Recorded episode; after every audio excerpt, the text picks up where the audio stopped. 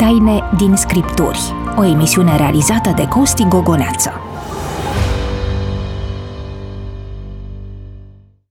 Sunt încântat să vă revăd și în acest nou episod Taine din Scripturi. Sunt pastorul Costi Gogoneață, iar bucuria de a vă revedea pe Speranța TV, pe rețelele sociale Facebook sau uh, YouTube este una incomensurabilă. De asemenea, sunt încântat că ne auzim pe Radio Vocea Speranței sau pe platformele de podcast.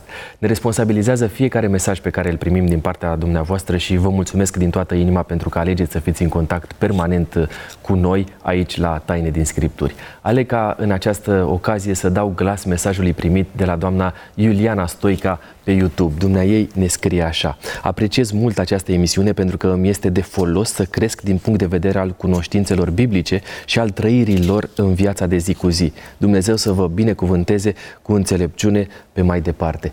Mulțumim din toată inima, așa cum spuneam și mai devreme, apreciem uh, gândurile pe care ne le scrieți, ne dau curaj să mergem mai departe și să facem uh, lucrarea lui Dumnezeu pentru noi toți. Sunt încântat să îi salut pe cei care uh, vor fi parteneri de discuție și în această ocazie. Le spun bun revenit pastorilor Robert Mandache și Felix Mușat. Bine v-am regăsit. Bun găsit.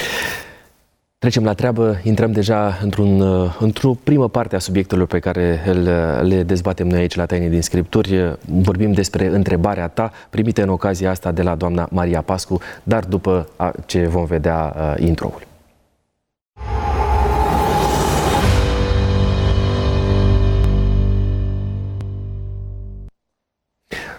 Așa cum vă spuneam, doamna Maria Pascu ne-a scris pe platforma de YouTube uh, a Speranței TV, acolo unde vă încurajez și pe dumneavoastră să intrați și să comentați. Uh, următorul mesaj, în Apocalipsa 1 cu 17, citim că cei ce l-au străpuns pe Isus îl vor vedea revenind pe norii cerului. Cum este posibil acest fapt? Răspunsul la această întrebare poate fi plasat în contextul larg al subiectului Uh, învierii, tratat abordat de scriptură în mai multe locuri, putem să înțelegem uh, această afirmație din perspectiva credinței într-o înviere specială ce va avea loc uh, atunci când Domnul Hristos va veni. Vor învia cei drepți, cei care au dormit cu o credință puternică în Hristos și de asemenea va avea o, loc o înviere specială a unei categorii deosebite și anume a celor care l-au străpuns. Acesta este răspunsul pe care îl putem oferi întrebării puse anterior. Uh, prin urmare, așa cum citim în Scriptură, există posibilitatea ca aceia care au avut de-a face cu Mântuitorul Iisus Hristos, care n-au crezut că El este uh, Domn și Mântuitor, îl vor vedea revenind pe norii cerului. Exact. Noi ne dorim să facem parte din prima categorie uh, și să putem să fim mântuiți cu toții. Vă mulțumesc mult pentru întrebări, mulțumesc și pentru răspunsul din ocazia asta. Nu uitați să ne scrieți întrebările pe care le aveți, fie lăsându-le în comentarii publice sau în privat pe YouTube sau pe Facebook. De asemenea, scrieți-ne motivele pentru care ați dori să ne rugăm aici la Taine din Scripturi. Uh, nu în ultimul rând, vă reamintesc faptul că dacă doriți să studiem și să aprofundăm Sfânta Scriptură, vă rugăm să ne spuneți și uh, lucrul acesta. Dacă ne urmăriți pe rețelele sociale, răspândiți emisiunea prietenilor dumneavoastră, vă garantez că le veți face un mare bine. Vă reamintesc și numărul nostru de WhatsApp 0751 400 300. Trebuie să vă spun că și emisiunea aceasta este una înregistrată. Din păcate, nu vom putea prelua în direct întrebările pe care le aveți um, față de subiectul pe care îl vom dezbate aici în ocazia asta. Iar pentru a-l introduce, um, am să vă invit să citim ceea ce scrie Apostolul Pavel în 1 Corinteni 7 cu 1 și 2. Am făcut referire la versetul acesta și într-o ediție precedentă, dar cred că este elocvent pentru uh, a introduce dezbaterea din ocazia asta. Spune Apostolul Pavel așa, eu cred că este bine ca omul să nu se atingă de femeie. Totuși, din pricina curviei, fiecare bărbat să-și aibă nevasta lui și fiecare femeie să-și aibă bărbatul ei. Inevitabil, în mintea mea, probabil că și a unora dintre dumneavoastră, se ridică cel puțin o dilemă. Reprezintă căsnicia un loc al armoniei sau, din contră, este locul în care se întâlnesc multe ispite și se adună nenumărate frustrări? Vă reamintesc Alături de mine sunt pastorii Felix Mușat și Robert Mandache. Vorbim în ocazia asta despre uh, familie, despre căsnicie și despre ispitele care apar în contextul acesta. Pornim în dezbaterea noastră din Geneza, capitolul 1, versetele 27 și 28. Dumnezeu a făcut pe om după chipul său, l-a făcut după chipul lui Dumnezeu, parte bărbătească și parte femeiască i-a făcut. Dumnezeu a binecuvântat și Dumnezeu le-a zis, creșteți, înmulțiți-vă, umpleți pământul. Ce reprezintă pentru o familie familie a avea copii? Este împlinirea planului pe care Dumnezeu îl are inițial cu o familie. Uh, când uh, dăm naștere urmașilor noștri, considerăm că este binecuvântarea lui Dumnezeu. E o mare bucurie și împlinire să te vezi oglindit în copii, să vezi transmit zestrea genetică care se transmite, să observi după aceea modelul pe care îl transmiți. Nu degeaba se numesc copii, în sensul că ei vor copia ceea ce văd la părinți. Uh, este una dintre cele mai mari binecuvântări pe care le dă Dumnezeu omului în acest context al păcatului și al tristeții. Și dacă un cuplu nu are copii, înseamnă că nu este binecuvântat de Dumnezeu? Uh, nu putem să facem această afirmație. Exista în, uh, în vremurile biblice, în vremurile Vechiului Testament, această concepție cu privire la faptul că absența uh, copilului dintr-o anumită familie reprezenta un, un mod prin care Dumnezeu și manifesta dezaprobarea față de familia respectivă. Uh, avem însă în momentul de față o înțelegere mai largă a lucrurilor, mai complexă și înțelegem că um, istoria umanității, istoria noastră ca oameni este marcată de păcat, iar păcatul acesta are anumite influențe și asupra fizicului nostru. Um, se întâmplă uneori ca manifestarea Uh, aceste istorii în propriile noastre corpuri și în propriile noastre familii să creeze anumite disfuncționalități. Lucrul acesta nu trebuie văzut ca un blestem, ci ar trebui văzut ca o oportunitate de a-L căuta pe Dumnezeu într-un mod deosebit, de a cere intervenția Lui specială și de asemenea de a, arăt, a ne arăta care este drumul sau care este rostul uh, lui Dumnezeu pentru noi. Dacă Dumnezeu în planul Său nu are pentru noi rostul uh, de a fi părinți, probabil că are alte rosturi care ne pot aduce de asemenea împliniri. Uh, bun, uite, mi-ai spus o chestiune care mă, mă pune cumva pe gânduri. Dar Dumnezeu nu are rostul sau nu gândește că am putea fi părinți. Dar astăzi există atât de multe oportunități medicale prin care putem să devenim părinți. Înseamnă că îi forțăm mâna lui Dumnezeu cumva? Apelând la ele? Da, um, a da un răspuns afirmativ la această întrebare uh, ne situează în afara zonei rezonabilității și aș vrea să pornesc de la ceea ce am spus mai devreme. Faptul că păcatul ne afectează uh, și organismul nostru și că există o anumită uh, situație pe care trebuie să o recunoaștem. Dar, de exemplu, dacă avem o disfuncționalitate la unul dintre membrele noastre, la mână, la picior, la ochi, și apelăm la descoperirea uh, medicală, medicală uh-huh. pentru a corecta aceste defecte, este uh, un alt mod prin care Dumnezeu intervine, pentru că El este sursa înțelepciunii uh, oferite medicilor și celor care sunt implicați în procesul remedierii anumitor disfuncționalități. Uh, dacă privim lucrurile acestea atunci când este vorba de mână, de ochi, de picior, atunci cu siguranță că put, din, din consecvență ar trebui să privim uh, și capitolul la care ați făcut referire uh, din aceeași perspectivă și cu aceleași tipare de gândire. Felix, există o, în scriptură cel puțin o idee și anume că o familie cu adevărat binecuvântată față de nașterea de copii era și primea binecuvântarea asta din partea lui Dumnezeu atunci când se năștea un uh, băiat și mai puțin o fată. Cum e? Când ai uh, băiat acasă, ești mai binecuvântat decât dacă ai o fată? Uh, nu știu cât de mare suport biblic are sau cât de mult este, face parte din planul lui Dumnezeu astfel de situație, pentru că Dumnezeu ne-a creat într-un mod egal, bărbați și femeie. Uh, văd o rădăcină în Talmud, în învățătura iudaică, acolo unde erau rabini care îi învățau pe, pe tați să se bucure atunci când li se naște un bărbat, pentru că acesta va duce mai departe uh, linia genealogică a familiei și să jelească atunci când li se naște o fată și deja să se gândească că neapărat trebuie să o dea mai departe, uh, nu face parte din planul lui Dumnezeu, asta este clar. Ehm, pentru un părinte, bucuria de a avea un, un copil băiat și un, un alt copil fată este la fel de mare. Chiar dacă poate în sufletele noastre sunt anumite afinități, poate sunt tați care vor neapărat să-și vadă un băiat sau uh, o fată. Interesant este că afecțiunea, se, atașamentul se creează mult mai puternic între tată și fică și între mamă și fiu. Uh, este o, sunt studii care arată o astfel de apropiere cred că orice dă Dumnezeu ca urmaș este o binecuvântare. Iar dacă sunt părinți care trăiesc cu o anumită frustrare că vor neapărat un băiat și am ajuns la a patra fată, la a cincea fată, uh, puteți continua binecuvântarea acestui proces, însă bucurați-vă de fiecare ființă pe care o primim în cadrul familiei noastre. Ce spune Scriptura despre avort? Um, deși termenul este clar că nu apare în, în scriptură în modul în care este el folosit astăzi de noi, totuși avem uh, câteva secvențe care ne pot ajuta, ajuta să înțelegem subiectul acesta și ar trebui să-l plasăm în contextul uh, poziționării lui Dumnezeu față de viață în general. Dumnezeu este cel care a generat viața, Dumnezeu este cel care gestionează viața, Dumnezeu este cel care are responsabilitatea uh, de a decide momentul în care viața se încheie.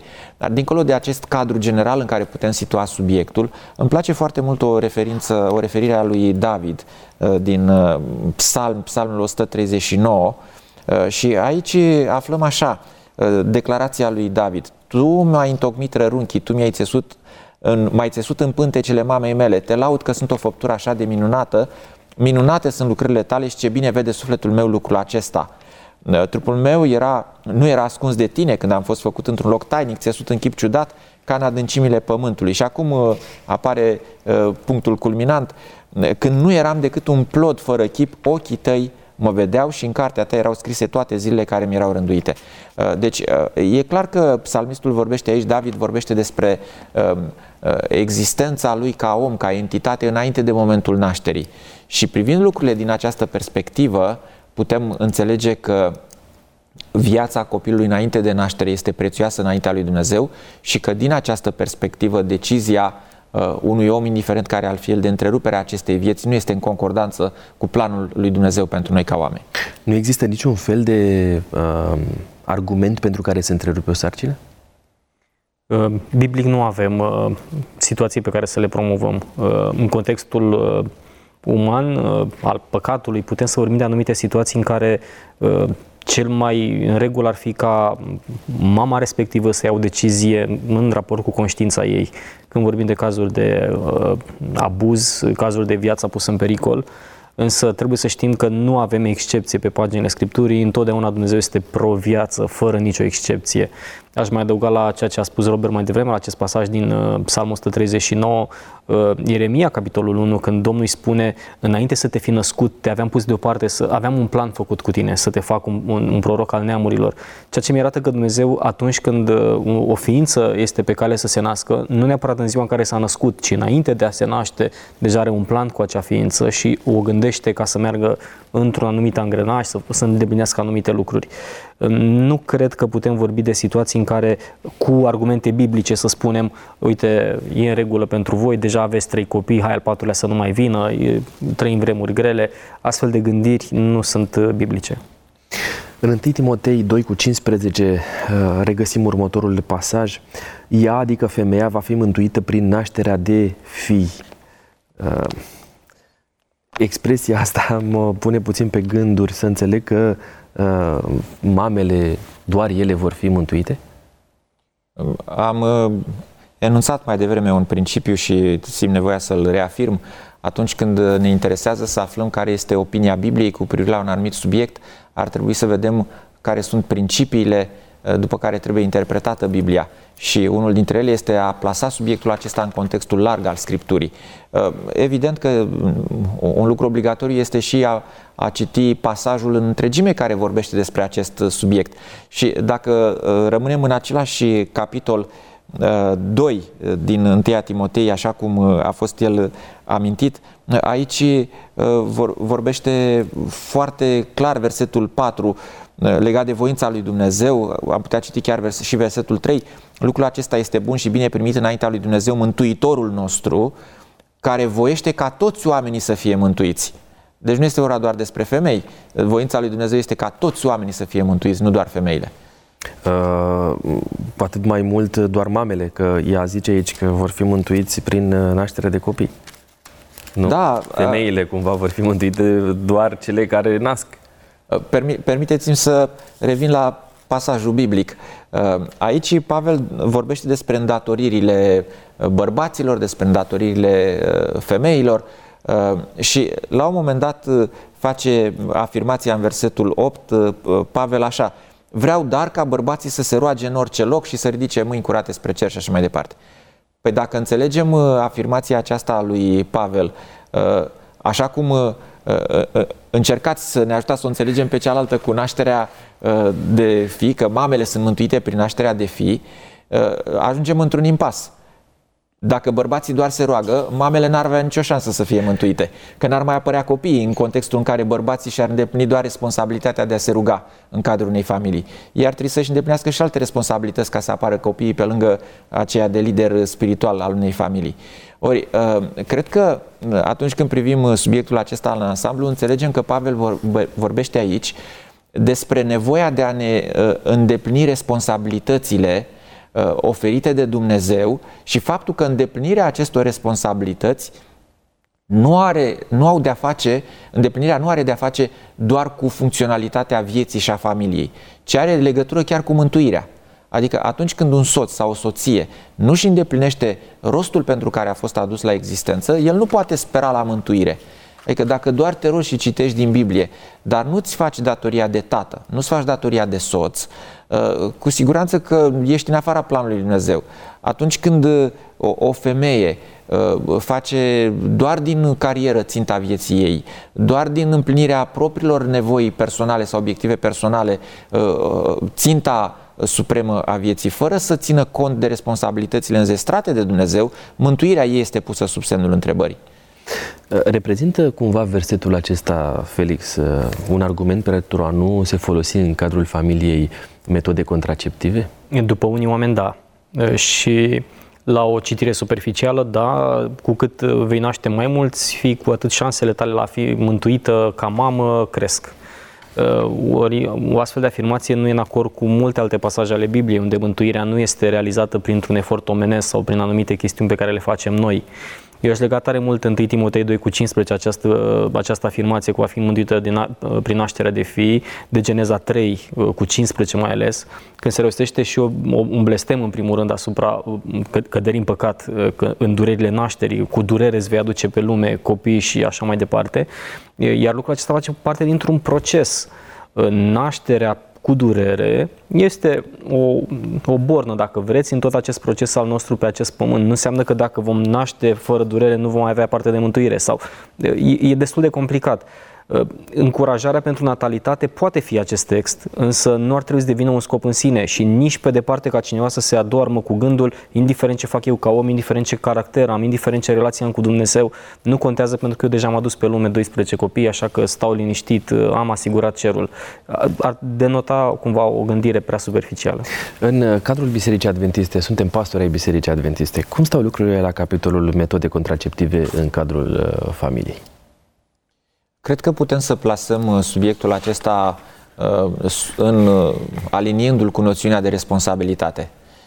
Cred că Dumnezeu a oferit părinților, mamelor, taților responsabilitate pentru cei ce vor fi aduși pe lume. Și cred că subiectul acesta trebuie să țină cont de mai multe componente. Este vorba, în primul rând, de uh, componenta fizică este vorba de sănătatea mamei, de sănătatea tatălui, este vorba de apoi de, de uh, componenta responsabilității manifestată prin capacitatea de a oferi condiții optime de viață, responsabilitatea pentru calitatea vieții uh, celui pe care îl aduci pe lume, responsabilitate pentru educație, pentru formarea lui pentru lumea aceasta și pentru uh, lumea largă. E bine, în funcție de aceste elemente, cred că fiecare familie ar trebui să gestioneze acest subiect al contracepției. Eu cred că atunci când Dumnezeu Dumnezeu l-a creat pe Adam și pe Eva, așa într-un mod perfect, într-un mod desăvârșit, um, uh, i-a înzestrat și cu capacitatea de a gestiona acest capitol într-un mod desăvârșit. Eu cred că Adam și Eva uh, știau foarte bine, stăpâneau uh, secretele organismului lor și știau când, cum pot avea sau nu pot avea copii și puteau să, să gestioneze la modul perfect acest subiect în cazul în care și-l puneau, că nu sunt sigur că și-l puneau, dar uh, cel puțin nu-l puneau la modul în care ni-l punem noi. Însă, odată cu avansarea istoriei și cu uh, faptul că păcatul este cel care marchează uh, existența și, și corpurile noastre, uh, cred că este responsabilitatea noastră, pe lângă a ne raporta din perspectivă spirituală profundă la acest capitol al sexualității umane, este responsabilitatea noastră să gestionăm corespunzător acest capitol. Și aici, sunt două componente. Prima, am amintit-o tangențial, este vorba de a ne raporta corect la Dumnezeu și a avea o relație profundă cu El, în virtutea căreia putem să avem o înțelegere clară a fiecărei decizii pe care o luăm, inclusiv a, a domeniului sexualității umane.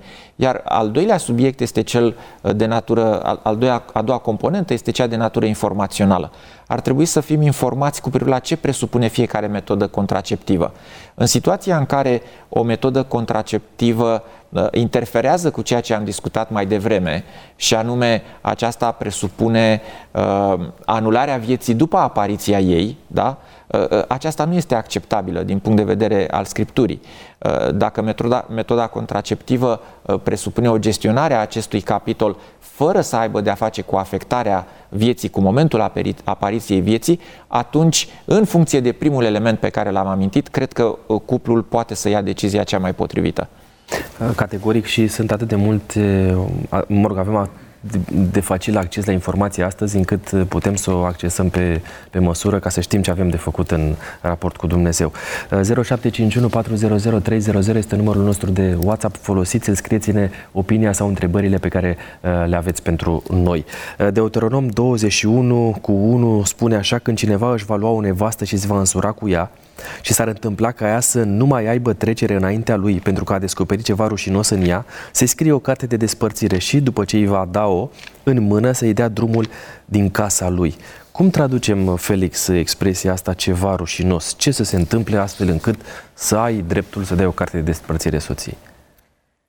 Sunt uh, situații pe care trebuie cumva să le intuim, pentru că Biblia nu intră în toate detaliile și mai ales în acest uh, domeniu al intimității păstrează o anumită Uh, decență în a nu exprima cu subiect și predicat uh, anumite lucruri. Uh, ceea ce putem să, să deducem atunci când ne plecăm asupra acestui pasaj, vorbim de anumite situații complexe, când anumite malformații sau anumite chestiuni care fac imposibilă bucuria intimității, de care nu s-a știut înainte sau de care nu a fost niciunul din cei doi conștient, ar putea să pună în pericol o astfel de situație. Uh, nu vorbim aici de ceva uh, care să exprime neapărat ideea de preferință, de uh, domne, mie mi-ar plăcea așa și nu exact, ci vorbim aici în primul rând de ceva funcțional care poate să ducă la o anumită frustrare profundă prin apariția unei astfel de situații. Eu asta am înțeles din Deuteronom 21 cu 1, nu neapărat ceva ce ține de preferințe, ci ceva ce ține de funcționalitate, când apare o situație care poate să pună în pericol uh, conviețuirea într-un mod armonios. Um, aș lărgi puțin uh, perspectiva prezentată de Felix. Uh, putem spune cu siguranță ce nu presupune uh, textul acesta, nu, nu se referă la un comportament adulterin. Da. Pentru că aici lucrurile erau reglementate diferit. Uh, era vorba de o pedeapsă cu moarte, adică nu era vorba de a descoperi uh, unul dintre partenerii în celălalt uh, elementul infidelității. Da? Dar pe lângă această potențială explicație oferită de Felix, am putea să mai adăugăm o interpretare a acestei expresii ca ceva rușinos, în sensul ceva considerat absolut indecent sau degradant. Un comportament sau uh, Uh, anumite elemente de ordin relațional de natură să-l așeze pe soț într-o postură degradantă. Uh, e bine, când, când în cadrul cuplului era, descoperită, era descoperit ceva din zona aceasta, uh, în conformitate cu rânduielile vremii, exista o legitimitate pentru despărțire. Acum, poți, foarte poți interesant. Ai în minte vreun exemplu concret la capitolul ăsta? Sunt tare curios. Ce ar putea fi descoperit atât de degradant încât să ai posibil, dacă nu vorbim despre infidelitate în cuplu. Da, pot, cred că ne putem referi la anumite obiceiuri ale unuia dintre parteneri uh, care uh, degradante din punct de vedere fizic care s-ar putea manifesta și în relația de cuplu. Uh, n-aș intra în foarte multe detalii, dar cred că aceasta este zona generală la care se referă textul biblic și aș adăuga însă un alt element și ne ajută Noul Testament, poziția Domnului Hristos, să înțelegem subiectul acesta mai bine observăm că uh, intenția inițială a acestui, acestei îngăduințe, ca să spunem așa, a plecat de la apariția potențialelor elemente de natură să facă o relație absolut disfuncțională. Da? Poate anumite patologii, anumite uh, afecțiuni din zona psihică, emoțională, da? dependențe, eu știu. Uh, însă, uh, foarte interesant este faptul că Domnul Hristos vine și uh, uh, reglementează lucrurile în așa fel încât zona aceasta de, de îngăduință să nu conducă la un abuz și la trecerea în derizoriu a relației de familie. Și Domnul Hristos ridică standardele. Domne, nu, nu, nu trebuie să... Pentru că uh, în vechiul Israel uh, expresia aceasta ajunsese să fie abuzată și despărțirile uh, aveau loc pornind de la unele motive absolut puierile, ieftine și în felul acesta relația de familie ajungea într-o zonă a insecurității. Dar Domnul Hristos vine și ridică standardul și uh, spune, nu, noi, voi, voi trebuie să priviți dincolo de, de lucrul acesta, nu carte de despărțire, uh, trasează din nou jaloanele uh, în ce privește etalonul și duce lucrurile mai departe în zona uh, interpretării infidelității cu privire la uh, faptul la o, o, cum poate fi interpretată o privire nepotrivită și care sunt efectele acesteia asupra unei relații de cuplu. Um, Cartea asta de despărțire putea, oferită și, putea fi oferită și de o femeie? Putea să ia și ea decizia asta? Um, din învățătura iudaică, din Talmud, nu avem astfel de exemple. Um, bărbatul era cel care iniția, el plătea și o taxă, acea taxă se numea chetuba, un fel de pensie alimentară din zilele noastre. Um, însă, exact cum spuneam mai devreme, Robert, problema a apărut cu această derogare cumva de la principiu, o, o coborâre a standardelor, a ajuns să fie folosită pentru absolut orice situație și tocmai de aceea este condamnată de Domnul Hristos. Nu este standardul, idealul pe care l-am avut eu în vedere pentru, pentru familie. De fapt, noi cam așa facem ca oameni. Încercăm să forțăm anumite excepții de la o regulă, de la anumite legi, ca apoi să fie lucreze în favoarea noastră. Uitați-mă în societate, la absolut orice, încercăm după aceea să găsim excepțiile, iar excepțiile devin reguli. Hai să venim puțin în, vrem, în timpul nostru și să încercăm să extragem și o învățătură din uh, versetul ăsta, dar în același timp mă duc și spre ceea ce ați spus uh, amândoi.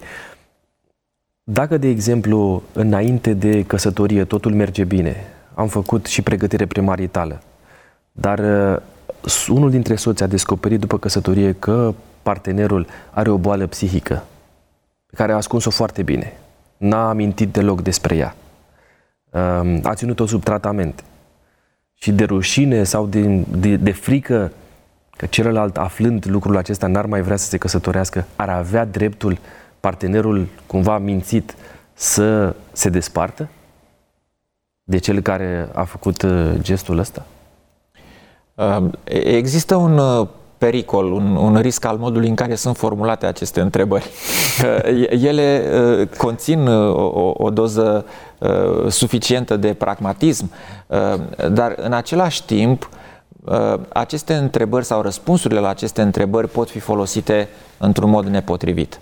Și din acest motiv... Dar înainte... mea este să pun întrebarea. Da, din acest motiv, dincolo de întrebarea foarte ascuțită, da, așa și cu, cu ancorare în realitatea practică, dincolo de, de această întrebare și de, mai ales de răspuns, țin să spun un lucru foarte important și anume, că răspunsurile la astfel de întrebări nu pot fi uh, folosite cu caracter general. De ce? Pentru că experiența umană este extrem de, de vastă, de variată și acolo unde avem niște principii clare ale Scripturii le putem aplica și nu avem foarte multe de discutat. Însă, dincolo de principiile clare ale Scripturii, tocmai această complexitate a experienței umane reclamă niște răspunsuri personalizate.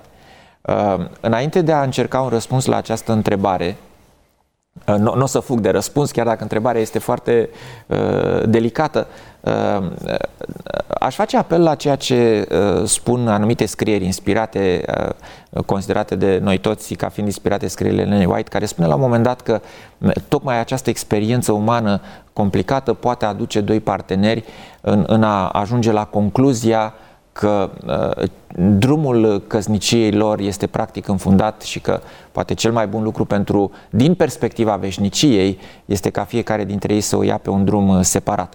Însă când are loc asta, cum, uh, este, este un răspuns care trebuie dat în funcție de fiecare situație în parte. Revenind la întrebare, Cred că răspunsul poate să difere foarte mult de specificul situației, de alte detalii pe care această întrebare nu reușește să le scoată în evidență pentru că nici nu-și propune. Însă, eu ceea ce pot spune este că un legământ, da, un contract se bazează pe niște condiții ori prima condiție a unui a legământului căsătoriei este dragoste necondiționată. Și aici lucrurile se complică. Nu cred că putem să vorbim despre dragoste totală, desăvârșită, necondiționată, din partea cuiva care ascunde ceva. Din partea cuiva care pune sub preș o anumită realitate, doar din dorința de a-și atinge obiectivul de a fi alături de cineva. Și uh, eu pot să constat că în momentul în care nu este împlinită această condiție elementară, contractul, legământul făcut, uh, este așezat într-o situație de nulitate. Uh, deci aceasta este o perspectivă a lucrurilor. Dar eu, eu nu pot să-mi dau seama de resorturile acestei poziționări decât dacă cunosc personal persoana respectivă decât dacă aflu toate resorturile care au stat în spatele acestei decizii. Ehm, și cred că din acest motiv a da un răspuns general, valabil, ehm, ne așează într-o imposibilitate. Nu putem să facem asta. Ceea ce putem face însă este să transformăm această întrebare într-un sfat foarte consistent. Am întâlnit din nefericire cupluri care au ajuns în această situație ehm, și majoritatea, dacă nu chiar toate dintre cazurile cu care eu personal m-am confruntat, au ajuns în punctul acela pentru că nu au respectat ceea ce uh, biserica a învățat, a sfătuit de-a lungul timpului. Uh, uh, în majoritatea covârșitoare a situațiilor acolo este vorba de o grabă în a intra într-o relație de căsătorie. Dacă situația de sănătate amintită, invocată, este una serioasă, care prejudiciază pe termen lung o relație soț-soție, o relație de familie, este imposibil ca acest element să nu apară în contextul unei relații de prietenie care se desfășoară pe un timp suficient de lung, de amplu. Pe de altă parte, dacă uh, um, ar putea să apară elementul acesta al unor disfuncționalități în timpul căsătoriei, după momentul legământului, dacă acolo este dragoste autentică, adevărată, și colaborare deschisă totală din partea ambilor soți, eu cred că se pot găsi uh, căi, resurse de a trece peste elementul acesta și a merge mai departe frumos într-o relație de familie, de căsătorie reușită, împlinită. În uh, Matei 19 cu 9, uh, mă întorc la Matei. Voiam doar să spun că mulțumesc mult pentru clarificarea asta, deși îmi dau seama că întrebarea a fost și este una foarte grea. Uh, dar uh, ai atins două aspecte care cumva au clarificat lucrurile. Pe de o parte, ce se întâmplă înainte de căsătorie, dacă lucrul ăsta exista înainte de căsătorie, ce se întâmplă dacă pe parcursul căsătoriei apar chestiuni de genul ăsta. Și uh, concretul, răspunsul concret este cel care ne ajută cumva să ne dăm seama ce avem de făcut. Matei 19 cu 9, oricine își lasă nevasta afară de pricină de curvie și ia pe alta de nevastă prea curvește și cine ia de nevastă pe cea lăsată de bărbat prea curvește. Apar aici, apar aici un joc de cuvinte, da? a curvi, a prea curvi. Care este diferența dintre cele două verbe, Felix? În, în, termenile, în termenii pe care îi folosim din limba, din limba greacă, vorbim de uh, exercitarea unor activități sexuale uh, în afara căsătoriei, aceasta este prea curvia, sau înainte de căsătorie, aceasta fiind uh, curvia. Uh, plasarea uh, în funcție de momentul în care legământul devine activ plasează pe cele două într-o categorie sau în alta. Textul acesta vorbește despre o situație foarte delicată atunci când cineva îndrăz... încearcă cumva să rupă o căsătorie și să se căsătorească cu altcineva fără să fi fost rupt acest legământ. Uh, problema principală apare pentru faptul că deja un legământ care nu a fost anulat prin încălcarea lui prin, pe, pe baza unui, unui act de preacurvie uh, rămâne valabil, chiar dacă notarul și-a făcut treaba, chiar dacă avocații au terminat situația aceasta. În Biserica Adventistă, o persoană care divorțează fără să fie un motiv biblic, exact cum l-avem menționat în situația aceasta, teoretic rămâne în legământ cu persoana în cauză până când moartea rupe legământul sau până când altcineva Uh, rupe legământul acela printr-o altă relație care este ilegală cumva în ochii lui Dumnezeu. Aceea înseamnă preacurvia, ruperea relației de căsătorie anterioară, chiar dacă înainte de lucrul acesta ne-am trecut printr-un divorț, m-am separat, m-am dus deoparte de persoana respectivă. De aceea este foarte important nu să gândim căsătoria din perspectiva unei societăți consumeriste. Nu merge acum o dată, mai încerc a doua oară, trec de un divorț, trec de al doilea, trec de al patrulea, lumea e largă, am o mulțime de alte opțiuni. Eh, cred că orice tânăr sau tânără care se gândește spre căsătorie ar trebui să vadă ca un drum cu sens unic, eh, care n-ar trebui să existe la un moment dat intersecții, o iau la dreapta, o iau la stânga, reconfigurare de traseu. Merg înainte cu persoana în cauză până la capăt, pentru că altfel intru în această situație pe care Mântuitorul o clarifică, eh, când ajung într-o situație de preacurvie. Nu este ceva de dorit. Robert, tu primești întrebările grele în ocazia asta. Uh, dacă vorbim despre a prea curvi, care are de-a face cu căsătoria, înseamnă că porunca a șaptea nu um, interferează deloc cu cei care nu sunt căsătoriți? Că ea zice să nu prea curvești. Da, cu siguranță că nu este vorba de, de așa ceva. Um, Felix a amintit foarte bine că el a făcut trimitere la limba greacă, în care apar uh, cei doi termeni folosiți în uh, Uh, trimiterea din Noul Testament. Uh, este foarte clar și revin la același lucru extrem de important de fiecare dată. Atunci când încercăm să înțelegem un text, trebuie să plasăm subiectul acesta în contextul larg al lucrurilor. Și suntem ajutați, de exemplu, de uh, ceea ce, de sfaturile pe care Dumnezeu le dă poporului, poporului Israel la acest capitol al sexualității umane. Uh, nu era acceptabilă o relație în afara granițelor căsătoriei. Iar dacă cumva se întâmpla lucrul acesta între uh, doi parteneri care nu erau angajați într-o altă relație maritală, atunci cel care intra într-o relație de felul acesta era obligat să o ia de soție pe cea cu care a făcut pasul acesta. Ori această prevedere ne arată cât se poate de clar că uh, intenția lui Dumnezeu atunci când a spus să nu prea curvești nu era doar cu uh, prezervarea relațiilor uh, principiale în cadrul familiei, ci uh, era și este, va rămâne intenția lui Dumnezeu de a păstra uh, subiectul acesta în granițele intenționate de el, indiferent de statutul marital pe care îl are omul. Există un alt motiv îngăduit de scriptură în afară de curvie pentru ca unul dintre soți să poată să iasă din uh, căsătorie, din familie? Um, în Biblie nu avem niciun alt uh, text care să menționeze o situație de genul acesta, decât curvia sau prea curvia. Um, este cumva tolerată sau înțeleasă cumva o situație în care viața este pusă în pericol. Abuzul este atât de mare încât uh, cumva mm, a sta într-o astfel de uh, companie poate să ducă la un final la un dezastru, la un sfârșit tragic, unul din oameni să-și pierdă viața sau sănătatea sau integritatea. În situații de genul acesta, fără să ne transformăm în instanțe de judecată, înțelegem o situație în care cei doi se separă, cumva divorțează, ies dintr-o relație de genul acesta, însă și aici nu ar trebui gândită ca, pe, ca o ca o portiță prin care putem să ieșim și să fentăm legea și principiile lui Dumnezeu. Pentru că mulți spun, oh, am fost abuzat, a fost un soț abuzat. Uh, unde începe abuzul? Unde se termină abuzul? Vreau să-mi exprim toată empatia pentru cei care trec printr-o astfel de, de dramă în familie, cei care se simt răniți, se simt umiliți sau uh, abuzați într-un fel sau altul.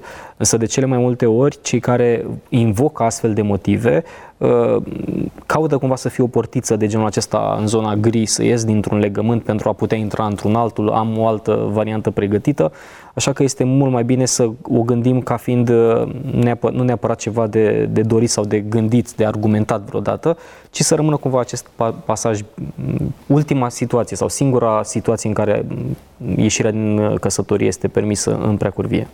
0751 400 300 este numărul nostru de WhatsApp. Folosiți-l pentru a ne trimite întrebări și pentru a, ne, a vă spune opinia față de subiectul pe care îl dezbatem noi aici la Taine din uh, Scripturi. Matei 6, 27 și 28. Ați auzit că s-a zis celor din vechime să nu prea curvești. Dar eu vă spun că oricine se uită la o femeie ca să o poftească, a și prea curvit cu ea în inima lui. Cum putem traduce în termenii actuale aceste cuvinte ale Domnului Isus Hristos? Pentru că străzile sunt pline de, uh, nu știu... Uh, ispite. Ispite, da, m-a ajuns cu lucrul ăsta. Da, străzile, telefoanele, orice lucru este la îndemâna noastră, vedem așa ceva. Um, da, este un aspect pe care Domnul Hristos îl, îl reglementează foarte clar și, așa cum spuneam într-o intervenție anterioară, ridică ștacheta exigențelor în ceea ce privește relațiile Dar de nu familie. parcă e prea mult pentru generația noastră. Poate fi prea mult, dar este modul în care Iisus Hristos ne ajută să ne securizăm, să securizăm frumusețea, binecuvântarea relației de familie. Cum putem să înțelegem sau care este noima acestei ziceri a Domnului Hristos? Vedeți, când discutăm despre familie, discutăm despre mai mult decât de, de relația intimă dintre un soț și o soție, mai mult despre faptul că ei locuiesc sub același acoperiș, discutăm despre acea afecțiune profundă care creează legături puternice și care generează atmosfera binecuvântării unei familii. Ori, atașamentul acesta profund al unuia față de altul nu poate să fie menținut decât atunci când întreaga atenție, întreaga resurse, întregele, uh, toate resursele uh, afective sunt îndreptate către cel de lângă noi. Uh, cum gestionăm subiectul la care ați făcut referire? Da, este poate valabil și pentru Uh, femei și pentru doamne și pentru domni. Uh, și pentru da, băieți și pentru fete și pentru, și pentru, și pentru fete. oameni de 70 de ani, de 80 cât vor avea, parcă nu mai există limită de vârstă la capitolul ăsta, nu știu. Da, Gadgeturile astea pe care le avem la îndemână fiecare, la un click distanță suntem de orice ispită la capitolul ăsta. Ok. Deci, cred că sunt cel puțin doi pași al acestui proces uh, Uh, care ne pot duce într-o zonă condamnabilă. Uh, și anume, uh, faptul că la un moment dat, într-un mod accidental, în fața ochilor tăi a ajuns o imagine sau o persoană care generează aprecieri pozitive, în sensul pe care le traduci cu îmi place. Da, uite, am văzut îmi place de el, îmi place de ea. Da? Eu cred că a cataloga sau a eticheta, um, a, a ajunge la, în punctul acesta nu este un lucru greșit. Da? De nu, nu cred că trebuie cineva să se simtă păcătos uh, pentru că reușește să aprecieze calitățile estetice ale cuiva. Fie că e băiat, fie că este fată, fie că e doamnă sau fie că este domn. Nu des, nu, aici nu discutăm despre păcat. Dar în momentul în care din zona asta a aprecierii pozitive lași gândurile tale să croșeteze uh, scenarii, variante uh, și să uh, genereze sau să exacerbeze anumite porniri sexuale, cred că deja te-ai așezat pe un drum greșit, chiar dacă ne-ai ajuns pe drumul acesta până la capăt. Pentru că, pornind de la o, o simplă constatare nevinovată, dacă nu ești în stare să pui stop, să te oprești acolo, te așezi pe un drum care te poate duce departe de partenerul tău sau care de asemenea te poate duce la o, o relație uh, nelegitimă din perspectiva lui Dumnezeu, presupunând că nu ești angrenat într-o relație de căsătorie. Pentru că, vedeți, o, o relație profundă, o relație intimă, trebuie să se bazeze pe mai mult decât îmi place. Am văzut, mi-a plăcut, ce rămâne de făcut, uh, cum este un refren uh, da, uh, al vremurilor trecute. Și avem uh, un exemplu foarte clar în scriptură cu la Samson. Uh, singurul criteriu uh, folosit de Samson pentru a intra într-o relație care s-a dovedit a fi pentru el cât se poate de păguboasă a fost ia-o că îmi place. Ori nu acesta, aceasta este intenția lui Dumnezeu pentru familia umană, pentru persoana umană. Dumnezeu dorește să ne bucurăm de actul sexualității într-un context mult mai profund decât cel generat de aspectele fizice. De privire, nu? De privire. Uh, mai apare o chestiune la capitolul ăsta care este destul de des întâlnită. Uh, ești la serviciu, ai colegi de, toată, de tot soiul, trebuie să socializezi cu ei, să intri în legătură cu ei. Tu ești căsătorit, uh, ai o soție acasă sau un soț acasă și la un moment dat, pentru că ești tânăr, pentru că abia ai terminat facultatea, ți-a plăcut cumva să intri în contexte din astea frumoase pentru tine și uh, celălalt începe să-ți facă cumva ochi dulci și apare ideea asta de flirt. Cum ar trebui să gestionăm așa ceva? Ce spune Biblia despre uh, chestiunea asta? Și uh, mai introduc și, uh, iartă-mă, și rețel, rețelele sociale, da, prin mesajele pe care le postăm, prin fotografiile pe care le punem acolo. Uh, cum e cu, cu situația asta? Flirtul este văzut în general ca fiind o joacă nevinovată, care nu duce neapărat la un angajament sau la ceva mai amplu. Uh, problema este însă că acest exercițiu zi jucăuș nu se întâmplă fără emoții, fără un transfer, fără anumite sentimente și este o joacă cu focul. Uh, în perspectiva celor care deja sunt într-o relație, sunt căsătoriți, Uh, jocul acesta este întoarcerea la o perioadă de dinainte de legământ, uh, în perioada curteniei sau a căutării. Când să recunoaștem că toți tinerii, toți adolescenții, înainte de a ajunge la căsătorie, trec printr-o joacă a privirilor, o căutare a emoțiilor. Mm, a te întoarce acolo este ca și când ți-ai negat legământul în care te afli și îi spune despre tine că ești din nou disponibil pentru a te juca. Uh, de fapt, este primul pas în infidelitate și în depărtare nu este neapărat nevoie să ajungi la un divorț uh, în uh, fața unei, unei notar sau știe un, cu avocație în instanță. Uh, primul pas se întâmplă ca divorțul să fie atunci când eu m-am depărtat emoțional de cea de lângă mine, de soția mea și încep să am transferul acesta de emoții față de altcineva. Lucrul acesta începe printr-o astfel de joacă, printr-o astfel de, de situație de genul acesta în care ne place să ne transmitem aprecieri, uh, când contextul acesta apare și dintr-o neglijență din partea cealaltă, când în familie, nu știu, apar tot felul de situații și părtășia, bucuria, afecțiunea nu mai este una plăcută, conectarea nu este de calitate între cei doi, uh, cu atât mai mare este pericolul unor astfel de uh, exerciții de joacă cumva cu alte persoane. Uh, flirtul, deși nu este menționat ca și text în Biblie, este condamnat tocmai de acest text, un pasaj pe care l-am citit în Matei 6 cu 27. Cine se uită la o femeie ca să o poftească. Adică te uiți și este o joacă, nu o privire nevinovată. Te-am observat, bună, salut, ce faci. Ci este o privire cu subînțeles. Este o privire care spune că acolo ar putea să aibă loc și altceva, nu doar o colegialitate. Te rog. Dacă îmi permiți, în întrebare Ehm, ai amintit în întrebare niște chestiuni care mă fac să mă gândesc la uh, o realitate profund perfectibilă și poate folosim ocazia aceasta să transmitem un semnal cât se poate de clar de natură să securizeze viața de familie și alegerile înțelepte ale tinerilor.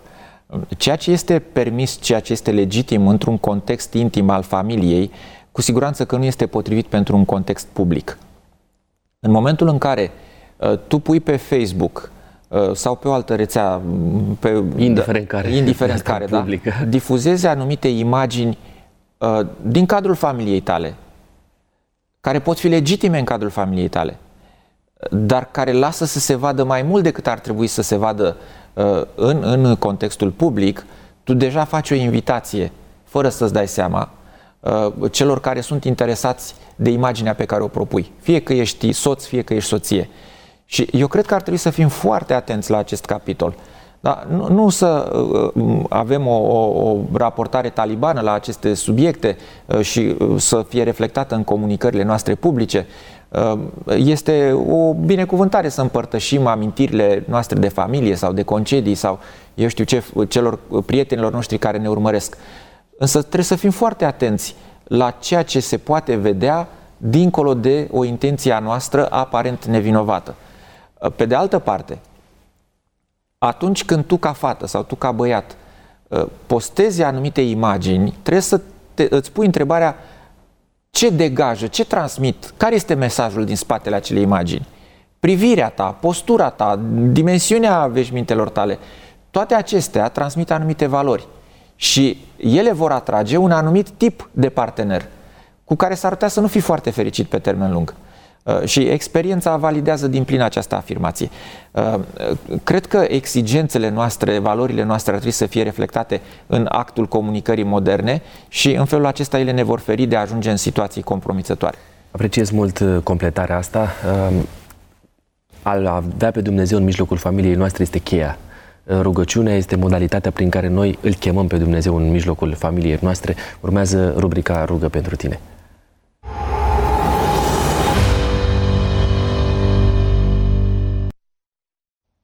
Am primit de la Ștefan pe uh, WhatsApp la 0751 400 300 următorul mesaj. Rugați-vă să îmi dea Duhul Sfânt putere să îmi pot stăpâni pornirile de natură intimă, care de multe ori mă domină și îmi dezonorează soția.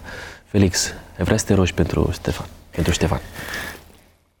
Tatăl nostru bun, îți mulțumim pentru oportunitatea de a veni înaintea ta cu problemele și slăbiciunile noastre și vrem în aceste momente să îl menționăm pe Ștefan și problema cu care se confruntă. Te rog, Doamne, ca Tu să-l binecuvântezi, să-i dai putere și prin Duhul Tău cel Sfânt să îi dai posibilitatea de a se stăpâni și de a controla toate pornirile lui firești. Amin. Ajută-L, Doamne, să-și respecte soția și să întotdeauna să-și manifeste o dragoste neegoistă. Și alături de el menționăm pe toți bărbații care se luptă cu astfel de situații. Ajută-ne, Doamne, să înțelegem ce înseamnă manifestarea dragostei, uh, ce înseamnă să fim neegoiști și să ne putem uh, bucura unii de ceilalți într-un mod care nu înseamnă păcat. În Amin. numele Domnului Isus m-am rugat. Amin. Amin. Mulțumim mult pentru încredere și pentru faptul că ne scrieți. Uh, continuați să faceți lucrul acesta. Avem nevoie de conexiune unii pentru alții. Uh, de conexiunea asta avem nevoie să ne rugăm unii pentru alții. Urmează rubrica Răspunsuri Fulger.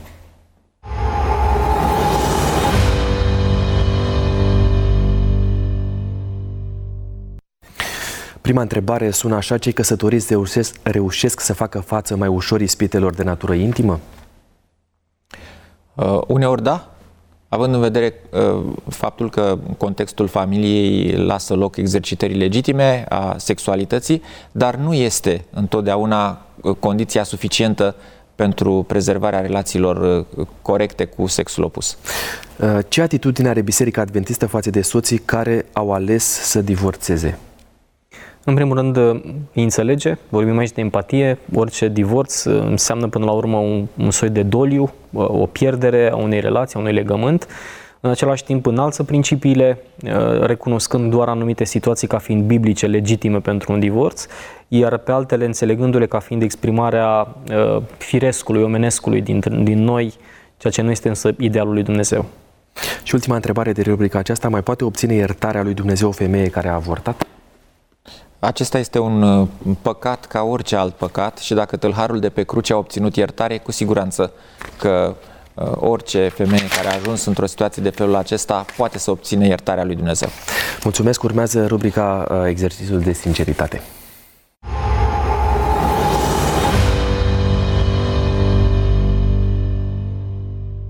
Robert, în ocazia asta încep cu tine 1, 2 sau 3? 2. Cu forul 2 ascunde următoarea întrebare. Care este cea mai bună metodă pe care ai aplicat-o pentru a rămâne departe și a, față, a face față ispitelor de natură sexuală? Uh, cred că o cultivare a relației profunde cu cea care mi este parteneră este o parte a răspunsului și, în, în al doilea rând, a avea grijă întotdeauna ca relația pe verticală cu Dumnezeu uh, să fie în parametrii uh, optimi. Este secretul pentru reușită. De când ești căsătorit cu Mirela? Uh, avem 25 de ani. Împlinim 25 de ani. La mulți ani sau ani veșnici, de fapt. Mulțumesc. Uh, Felix, 1 sau 3? 3. 3. Ce ai învățat de la familia părinților tăi și ai ținut neapărat să aplici în familia ta? Altarul familial, uh, momentele de părtășie, de a lua masa împreună, exprimarea afecțiunii, și aș mai spune ieșirile ca familie. Mulțumesc mult pentru uh, discuția din ocazia asta, una uh, destul de productivă, spun eu, și aplicată. Au fost alături de mine pastorii Felix Mușat și uh, Robert Mandache. Vă mulțumesc dumneavoastră, colegilor de platou, dar mai ales lui Dumnezeu. Am să rezum uh, întâlnirea noastră prin a cita ce spune Apostolul Pavel în 1 Corinteni 11 cu 12, căci dacă femeia este din bărbat, tot așa și bărbatul prin femeie și toate sunt de la Dumnezeu. Sunt pastorul Costi Gogoneață până la o nouă întâlnire uh, taine din Scripturi. Vă reamintesc că bătălia Călătoria pentru Biblie continuă în studioul nostru, dar mai ales în casele dumneavoastră. Harul Domnului Isus să se reverse asupra fiecarei familii în parte.